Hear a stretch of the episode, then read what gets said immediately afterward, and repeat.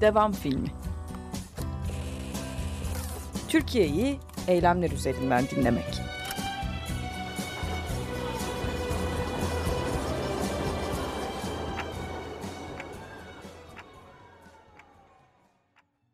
Bu program Mayıs 2021'de kaydedilmiştir.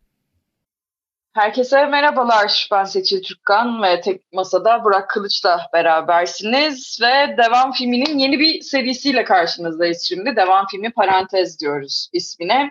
Burada Ankara gazeteciliğini konuşacağız. E, nedir bu Ankara gazeteciliği kavramının peşinde olmaya devam edeceğiz. Ve ilk bölümümüzün, e, ilk programımızın konu Çiğdem Toker, gazeteci, araştırmacı, yazar. Hoş geldiniz Çiğdem Hanım. Hoş bulduk. Merhaba Seçil Hanım. Teşekkürler. Ee, hem ilk e, serimizin ilk programına e, gelmeyi kabul ettiğiniz için hem de zaman ayırdığınız için tekrar e, önemliydi benim için. Çok çok sağ olun. E, size başlamak da e, size başlamak da ayrıca güzeldi. Şimdi dinleyenler için bir e, Çiğdem Toker e, özgeçmişi e, anlatmak isterim aslında biraz. Hem de konuya girmemize aslında yardım ediyor olacak bu özgeçmiş bana kalırsa. E, Ankara Üniversitesi Hukuk Fakültesinden mezun Çiğdem Hanım. Gazeteciliğe üniversite öğrencisiyken Ankara Ajansı'nda başlamış ve Günaydın Ulus Gazetelerinde, Nokta Dergisi'nde kültür sanat adliye muhabiri e, olarak stajyer yaptı. 1988'de Anadolu Ajansı'nın açtığı sınavları kazanmış ve Devlet Güvenlik Mahkemesi ve yük, Yüksek Yargı muhabiri olarak çalışmış. E, 1990-93 yıllarında Haftalık Ekonomik Panorama dergisinde e, 93-2008 döneminde e, aralıksız 15 yıl Hürriyet Gazetesi'nin Ankara bürosunda ekonomi muhabiri olarak çalıştı. E, vergi, enerji, kamu ihaleleri, özelleştirme, rekabet politikalarını izledi ve bu dönemde Türkiye Büyük Millet Meclisi'nde e, mali mevzuat ve 2001 kriz sürecinde çıkarılan kanunları Plan ve Bütçe Komisyonu'ndaki yasama süreçlerine haberleştirdi. E, Türkiye'nin taraf olduğu uluslararası toplantıları da izledi yurt dışında. E, Habertürk gazetesinin ilk Ankara temsilcisi olarak gazetenin Ankara bürosunu kurdu Çiğdem Hanım. E, istifa ederek ayrılmış oradan. T24'ün ilk yıllarında OECD'nin hazırladığı futbolda kara para aklama raporunu tercüme etti e, ve bu yazı dizisiyle yer aldı. E, 2009-2013 yılları arasında Akşam Gazetesi'nde köşe yazarıydı. Ankara temsilcisiydi. TMSF'nin Türk Medya Grubu'na el koyma sürecinde e, kendisi ayrıldı oradan. 2013'te Cumhuriyet Gazetesi'nde görmeye başladık ismini Çiğdem Hanım'ın. E, ardından Cumhuriyet Vakfı'nın yönetiminin el değiştirmesiyle de ayrıldı gazeteden. Ve Eylül 2018'den bu yana da Sözcü Gazetesi'nde yazmaya devam ediyor. E, eleştirel finans haberciliği olarak da tanımlanıyor yazıları ama bu kadarı yeterli değil bana kalırsa Çiğdem Hanım'ı anlatmak için. E, hakkında aslında bazıları astronomik tutarlarda olmak üzere çok sayıda da e, manevi e, tazminat davası da açıldı. Maddi tazminat davası da açıldı yanılmıyorsam. E, Çiğdem Hanım e, bu tazminat davaları e, arasında belki bu, bunu da sorarak başlamış olabilirim size ve bu e, okuduğum özgeçmişinize sizin de eklemek istediğiniz varsa, eklemek istediğiniz bir şey varsa e, onu da duymayı çok isterim. E, kaç davanız var yürüyen ve soruşturmanız e, şu anda üzerinizde? Bununla ilgili bir şey söylemek mümkün müdür? Bildiğim kadarıyla diye başlamak belki daha iyi. Çünkü öyle şeyler oluyor ki bir soruşturma başlamış oluyor ve sizin bundan daha sonra çok sonra haberiniz oluyor. Ee, ceza soruşturması yok şu anda bildiğim kadarıyla hakkında bir dava yok. Vardı sonuçlandı. Beraat etmiştim ondan birkaç sene önce. Ee, rahmetli Kadir Topbaş'ın yaptığı suç duyurusuyla açılan bir davaydı. Ee, şimdi bir holdingin iki şirketinin açtığı bir buçuk milyon liralık tazminat davaları vardı. Orada birisi reddedildi. Birisinde de son duruşmaya gelmediler. Düşmüş sayıldı. İkisi de istinafta. Süren devam eden e, T3 davası, T3 Vakfı'nın açmış olduğu bir tazminat davası var. Bu iki sene kadar önce açtığım, yazdığım bir rapor vardı. E, yerel seçimlerden önce İstanbul Büyükşehir Belediyesi'nin e, takım vakıf, dernek okullara e, sağladığı desteklerle ilgili e, kamuoyuna açıklanmamış bir rapordu. Onunla ilgili bir dava, bir tazminat davası e, sürüyor halihazırda. Tabii böyle. Evet. e, en azından bildiğim kadarıyla şerhini de düşmüş oldunuz zaten. E, şimdi Çiğdem Hanım benim bu anlattıklarımla beraber aslında zaten yani bu, bu saydığım özgeçmiş e, de e, bir, bir fotoğrafı ortaya koyuyor. Bir e, nasıl bir dönem geçirdiğinizi de bir, bir, bir taraftan ortaya koyuyor ama aslında burada zaten sizin ağzınızdan dinlemek üzere toplanmış bulunuyoruz. Telefonda da konuşmuştuk sizinle. Belki sizden dinleyebiliriz. En başta Ankara gazeteciliği kavramı nedir? Bu ilk soruyla başlamış olalım. E, bu programda çok fazla sorulara boğmayacağımızı e, hatırlatalım aslında dinleyenlere. E, daha çok aslında hikaye dinlemek ve e, belki bu hikayelerden bugüne doğru bir köprü kurmak mümkün mü? En azından benim aklımdaki fotoğraf. E, ve tekrar size dönelim e, Çiğdem Hanım. Nedir bu Ankara gazeteciliği? Sağ olun.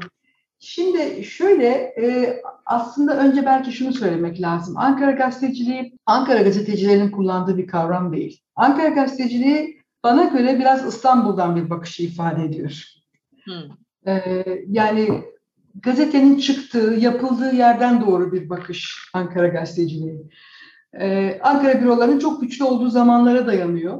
Ee, Ankara büroları güçlü olmak zorunda. Niye? Çünkü başkent, devlet ve ülke başkentten buradan yönetiliyor. Ve bu noktada belki bir e, ikili ayrıma gitmek lazım. Yani e, kuvvetler ayrılığının hüküm sürdüğü zamanlarla şimdiki zamanları Ankara gazeteciliği bakımından da ayırmak gerekiyor. Yani meclisin etkin olduğu, Cumhurbaşkanlığının, Başbakanlığın, bakanlıkların, Bakanlar Kurulu'nun e, olduğu bir rejimle e, şimdiki partili Cumhurbaşkanlığı rejimi e, zaviyesinden bakıldığında Ankara gazeteciliği farklı. Başka bir şey yani. Eski, önceki haliyle baktığımızda bu Ankara gazeteciler şunu anlamak lazım herhalde. Devletin kuruluşuna, işleyişine dair bilgileri de içinde barındırması gerekiyor. Yani mesela bir meclis muhabiri bu ünvanı taşıyorsa, meclis muhabiri ise ki kolay alınmıyor bu ünvan, hemen meclis muhabiri olunmuyor.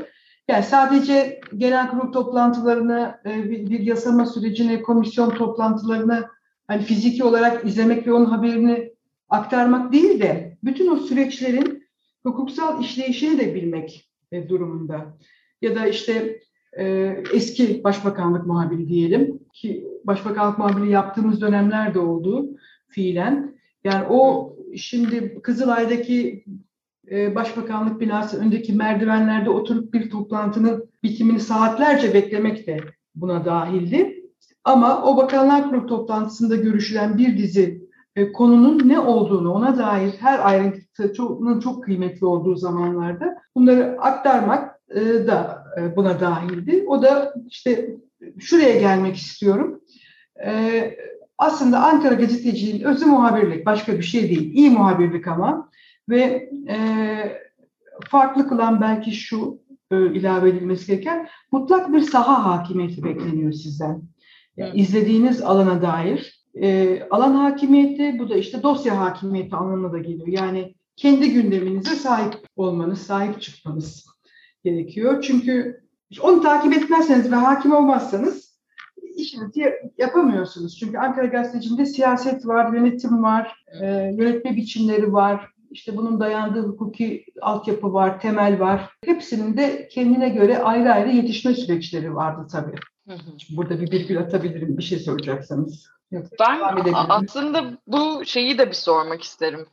Yani öncelikle zaten muhabirliği derinleştirmek üzerine de konuşuyoruz burada. Ya aslında muhabirlik dediniz yani iyi muhabirlik, iyi saha hakimiyeti dir e, temel şey.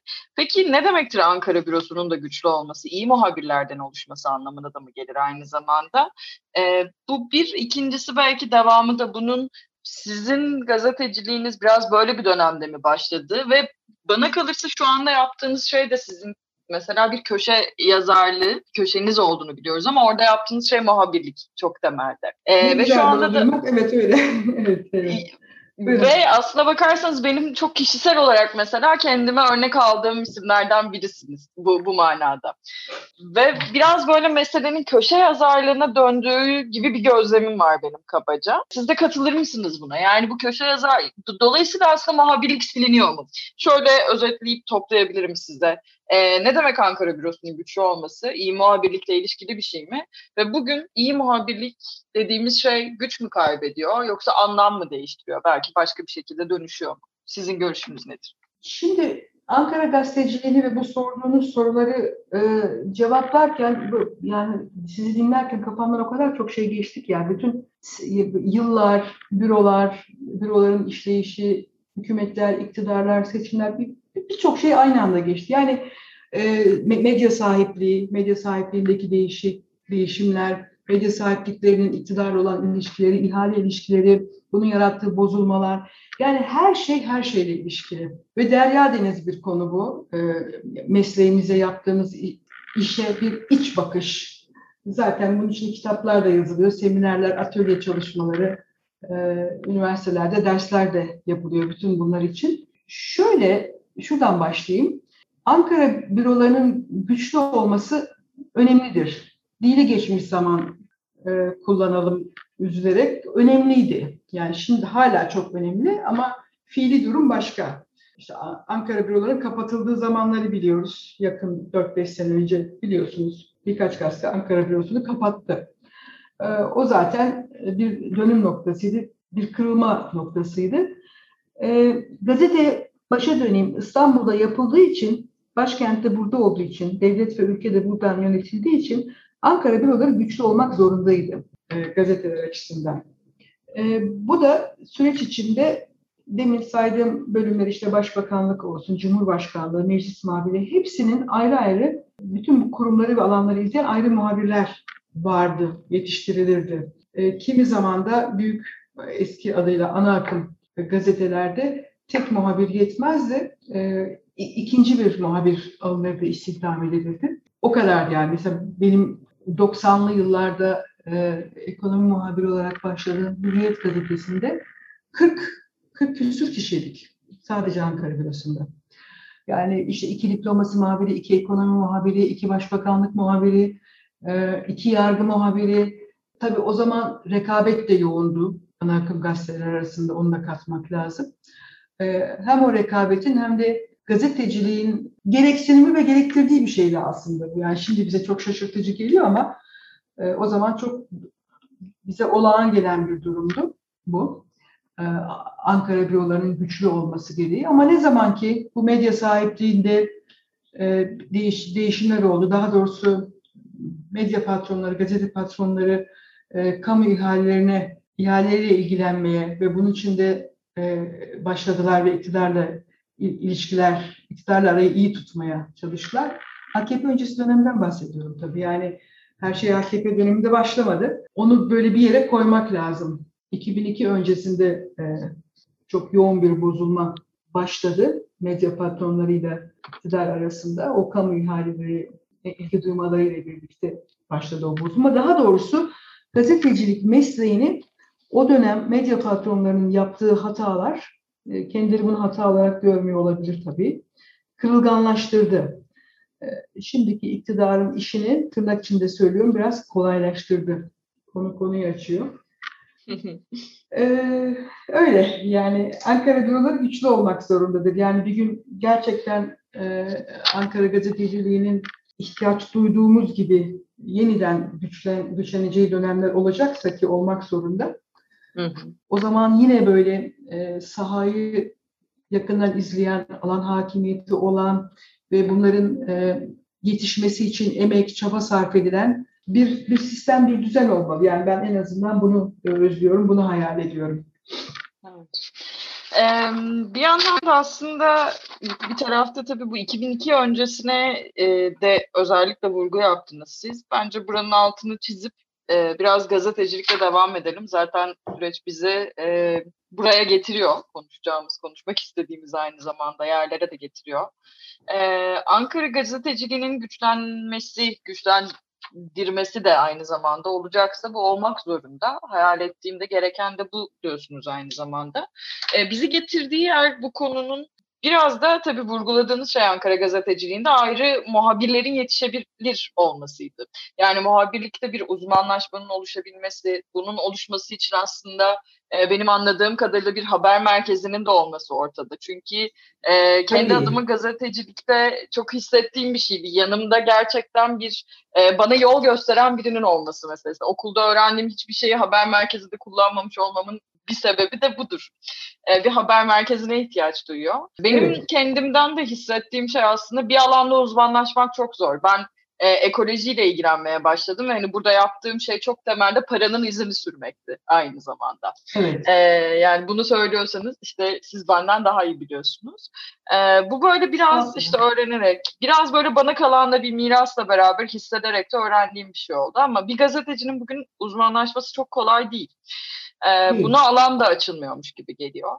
Siz nasıl düşünüyorsunuz bunu? Yani bir yandan da mümkün mü gerçekten? Ya da nasıl mümkün olabilir yeniden gazetecilerin, e, muhabirliğin yeniden kıymet kazanması belki? Ve bu muhabirlere yeniden alan açılması meselesi e, mümkün olurmuş gibi geliyor mu? Çok umutsuz bir yerden bir soru mu sordum bilmiyorum ama. ya şöyle olur tabii. Yani daha e, demokratik bir ülkede e, yaşarsak olur. E, daha demokratik bir düzenin, sistemin inşası, hukuk e, marifetiyle olursa tabii ki mümkün olur. Evet yani şu, şu anda şu sıra alan hakimiyeti, uzman muhabirlik eskisi gibi hayata geçirilemiyor. Bunun birçok sebebi var. Biri işte gazetelerin eskisi gibi olmaması, iktidarın medya üzerindeki kontrol ve sahiplik e, ağırlığı. E, bu hepimizin bildiği bir şey zaten. Diğeri şöyle bir şey, gazeteciler, muhabirler artık çok kuşatılmış durumda. Yani gazeteciliğin, muhabirliğin temeli soru sormaktır. Üstelik yani soru sormak bunu hep vurguluyorum yeri geldiğinde eşit ilişki içinde soru sormaktır.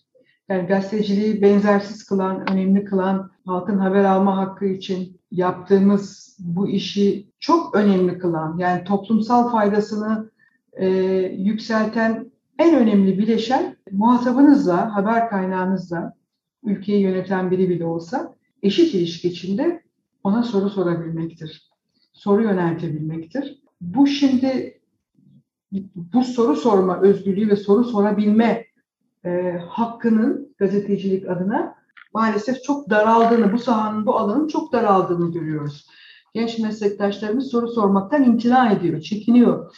E, canlı yayınlarda bunu görüyoruz. Yani o gün mesela o hafta o ya damgasına vurmuş, o gün mesela çok sarsıcı bir olay olmuş. O, o her şey soruluyor, o konu sorulmuyor mesela Sayın Cumhurbaşkanı'na, bakanlara, basın açıklaması. Yani basın açıklaması diyorum bakın. Normalde basın toplantısı e, interaktif bir şeydir, karşılıklı bir e, ilişkiyi Evet. anlatır.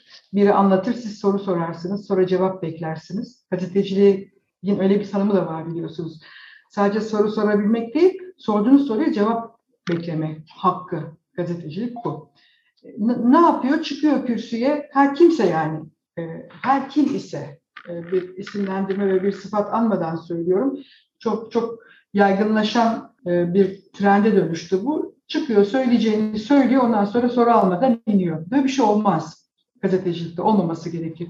O zaman o gazeteci, gazetecilerin eğer soru soramayacaklarsa, soru sormalarına izin verilmiyorsa, alınmayacaksa soru, o yani o, oraya gitmelerinin bir şeyi yok. Katılmalarının bir kıymeti yok, bir anlamı yok soru yöneltilmeyecekse. Tıpkı bunun gibi e, soruların önceden e, ne sorulacağının bilinmesi ve toplanması da çok korkunç bir şey. E, bu şimdi böyleymiş. Ben uzun bir zamandır basın toplantısına gitmedim. Epeyce bir zaman geçti ama arkadaşlarımdan biliyorum. Yani Ankara'dayım ve izliyorum her şeyi. Sorular önceden bilinmek isteniyormuş. İşte o ilgili kişiyle iletişimi sağlayan işe basın müşaviri diyelim, görevi olan arkadaşlar. E, bu sorular toplanıyormuş önceden ve gerçekten korkunç bir şey. Yani gazetecilik açısından olmaması gereken bir şey. E, ve ne oluyor? Bununla bağlantılı başka bir şey söyleyeyim size. Mesela WhatsApp grupları üzerinden yani bir sahayı izleyen e, muhabirler bir WhatsApp grubuna dahil ediliyorlar haberleşme için. İşte şu gün şu açıklama, şu gün şu toplantı falan filan yapılacak diye. Yani rutin işleyişi ilişkin koordinatların, ajandanın paylaşıldığı bir şey gibi görünen ama aslında bir akreditasyon aracına dönüşen bir durum var ortada. Yani WhatsApp grubuna dahil edilmek, oradan çıkarılmak, çıkarılma tehlikesini de içinde barındıran bir akreditasyona dönüşmüş durumda. Bu da çok korkunç bir şey. Ee, olmaması gereken bir şey. Siz sorulacağı öngörülen, bilinen soruların dışında canlı basın toplantısında bir soru sorduğunuz anda o WhatsApp grubundan çıkarılıyorsunuz. Ee, bu nedir? Bu basın müşavirinin, tabii görevi o oluyor artık, gazeteci üzerinde hiyerarşi kurması anlamına geliyor. Bu normal koşullarda kabul edilebilir bir şey değil, kabul edilmemesi gereken bir şey. Ama nasıl bu hale geliyor? Çünkü işte medya üzerinde, gazetecilik üzerindeki iktidarın ağırlığı, baskısı, kontrolüyle mümkün hale geliyor. Yani o muhabir e, gerçekten istediği, gerçekten toplumsal olarak cevap bekleyen, halkın cevap beklediği o soruyu sorduğunda bir daha o sahaya giremeyeceğini, yaklaşamayacağını, bir daha o WhatsApp grubunda yer alamayacağını düşündüğü için o soruyu soramıyor. E, beni acıdır ki kendisine sahip çıkacak arkasında bir kurum da olmuyor. İşte buralardan e, başlaması gerekiyor. İyileşmenin, düzelmenin, işte o nedenle her şey her şeyle ilgili diyorum yani bu daha demokratik bir ortamda e, yaşamamızla, nefes almamızla, hukuk devletinin gerçekten e, üstün olmasıyla, hukukun üstünlüğüyle e, ilgili meseleler bunlar. Yani o zaman işte ihtiyaç duyduğumuz Ankara gazeteciliği hayata geçirilebilir. Ha buradan şu çıkmasın yani e, öncesinde her şey güllük gülistanlıktı, çok şahaneydi filan anlamı çıkmasın tabii. O zaman da kendi içinde bir sürü hatası, yanlışı olan dönemler de oldu. Ama soru sorma özgürlüğümüz elimizden böyle e, alınmamıştı. Ben bunu içinde sahada yaşayan e, sayısız başbakana, sayısız bakana, sayısız e, ekonomi üst düzey bürokratına soru sormuş bir muhabir, bir gazeteci olarak söylüyorum. Aslında şuradan yola çıkmıştık. Yani bu e, gazeteciliği, muhabirliği yeniden güçlendirmek, ona yeniden güç vermek nasıl mümkün olacak peki? E, bir yandan da bana kalırsa söylediğiniz çözüm önerisi diyalog değil monola e, yani şu anda yürüyen şey tespitini de yaptığınız şey aynı zamanda bu. E, şu anda içinde bulunduğumuz dönem bir monolog. E, bunun tekrar diyaloğa dönüşüyor olması lazım. O, yüzden yani soru sorma özgürlüğümüzün elimizden alınmış olması meselesi de bana çok kıymetli geliyor. Çünkü bir yandan da şimdi belki de gazeteciler zaten e, ellerinde olmayan bir özgürlük içinde, tırnak içinde e, gazeteciliği öğreniyorlar. Fakat bu bu geliştirilmeye muhtaç, bu, bu konu açılmaya muhtaç. E, bu bu sohbeti e, buralarda bitireceğim neredeyse. Hı hı. E, çünkü çok da e, yani hem vaktinizi almak istemiyorum hem de biraz böyle gerçekten tadı damağımızda kalsın istiyorum. E, sizin anlatmak istediğiniz bir e, anı programı bitirirken ya da bir anekdot olur mu Ankara gazeteciliğine dair? Aklınıza gelen bir şey olur mu? Ee, yok siz toparladınız. Ben de aslında söylemek istediğim birçok şeyi e, söyledim. E, eğer zaman olsa farklı bir mecrada olsak e, saatlerce şey yapabiliriz, e, konuşabiliriz. E, yani birçok meslektaşımızın cezaevinde olduğu, birçok siyasetçinin cezaevinde olduğu, bir parmaklıklar altında olduğu e, bir ortamda yaşıyoruz. Yani ifade özgürlüğü, meselemiz yani ifade özgürlüğüdür, hak ihlalleridir e, hukuk devletidir. Daha da önemli bir şey yok yani bence. E, onun için mücadele etmemiz. E, mücadeleden kastım şu yani yaptığımız işi iyi yapmayı sürdürmemiz. Evet. Budur. Değil mi? yani aslında. Evet. Tam olarak böyle bir şey. Ee, ben çok teşekkür ederim Çiğdem Hanım. Hem e, dediğim gibi bu e, parantezini açtığımız yerde bu seride Ankara gazeteciliği ile ilgili e, konuştuğunuz için benimle sorularıma yanıt verdiğiniz için hem de ilk konuk olmayı kabul ettiğiniz için size. Rica ederim. Benim için de iyi oldu. Çok teşekkür ederim. İnsan bazen bildiğini ve yaşadığı şeyleri hakikaten mesleki açıdan da e, anlatma ihtiyacını, paylaşma ihtiyacını duyuyor. En azından bu e, sözlü olarak bunu anlatmak bile bir karşılaştırma e, olanağı sağlıyor. Bu imkanı verdiğiniz için de ben teşekkür ediyorum. Çok sağ olun tekrar. Evet, devam filmini dinlediniz. Çiğdem Toker'le beraberdik. Ee, benim için önemli de bir programdı gerçekten. Kendime e, örnek aldığım isimlerden biri. E, muhabirliğin e, gerçekten çok kıymetli bir yerde durduğunu konuşmak kendisiyle de kendimi doğrulamak açısından da çok önemliydi. en azından kendimi de kontrol etmek açısından önemliydi. Ee, önemli bir şeyin de altını çizmiş oldu aslında. Biraz da soru sorma özgürlüğümüzün nereden nereye gelmiş olduğunu konuştuk.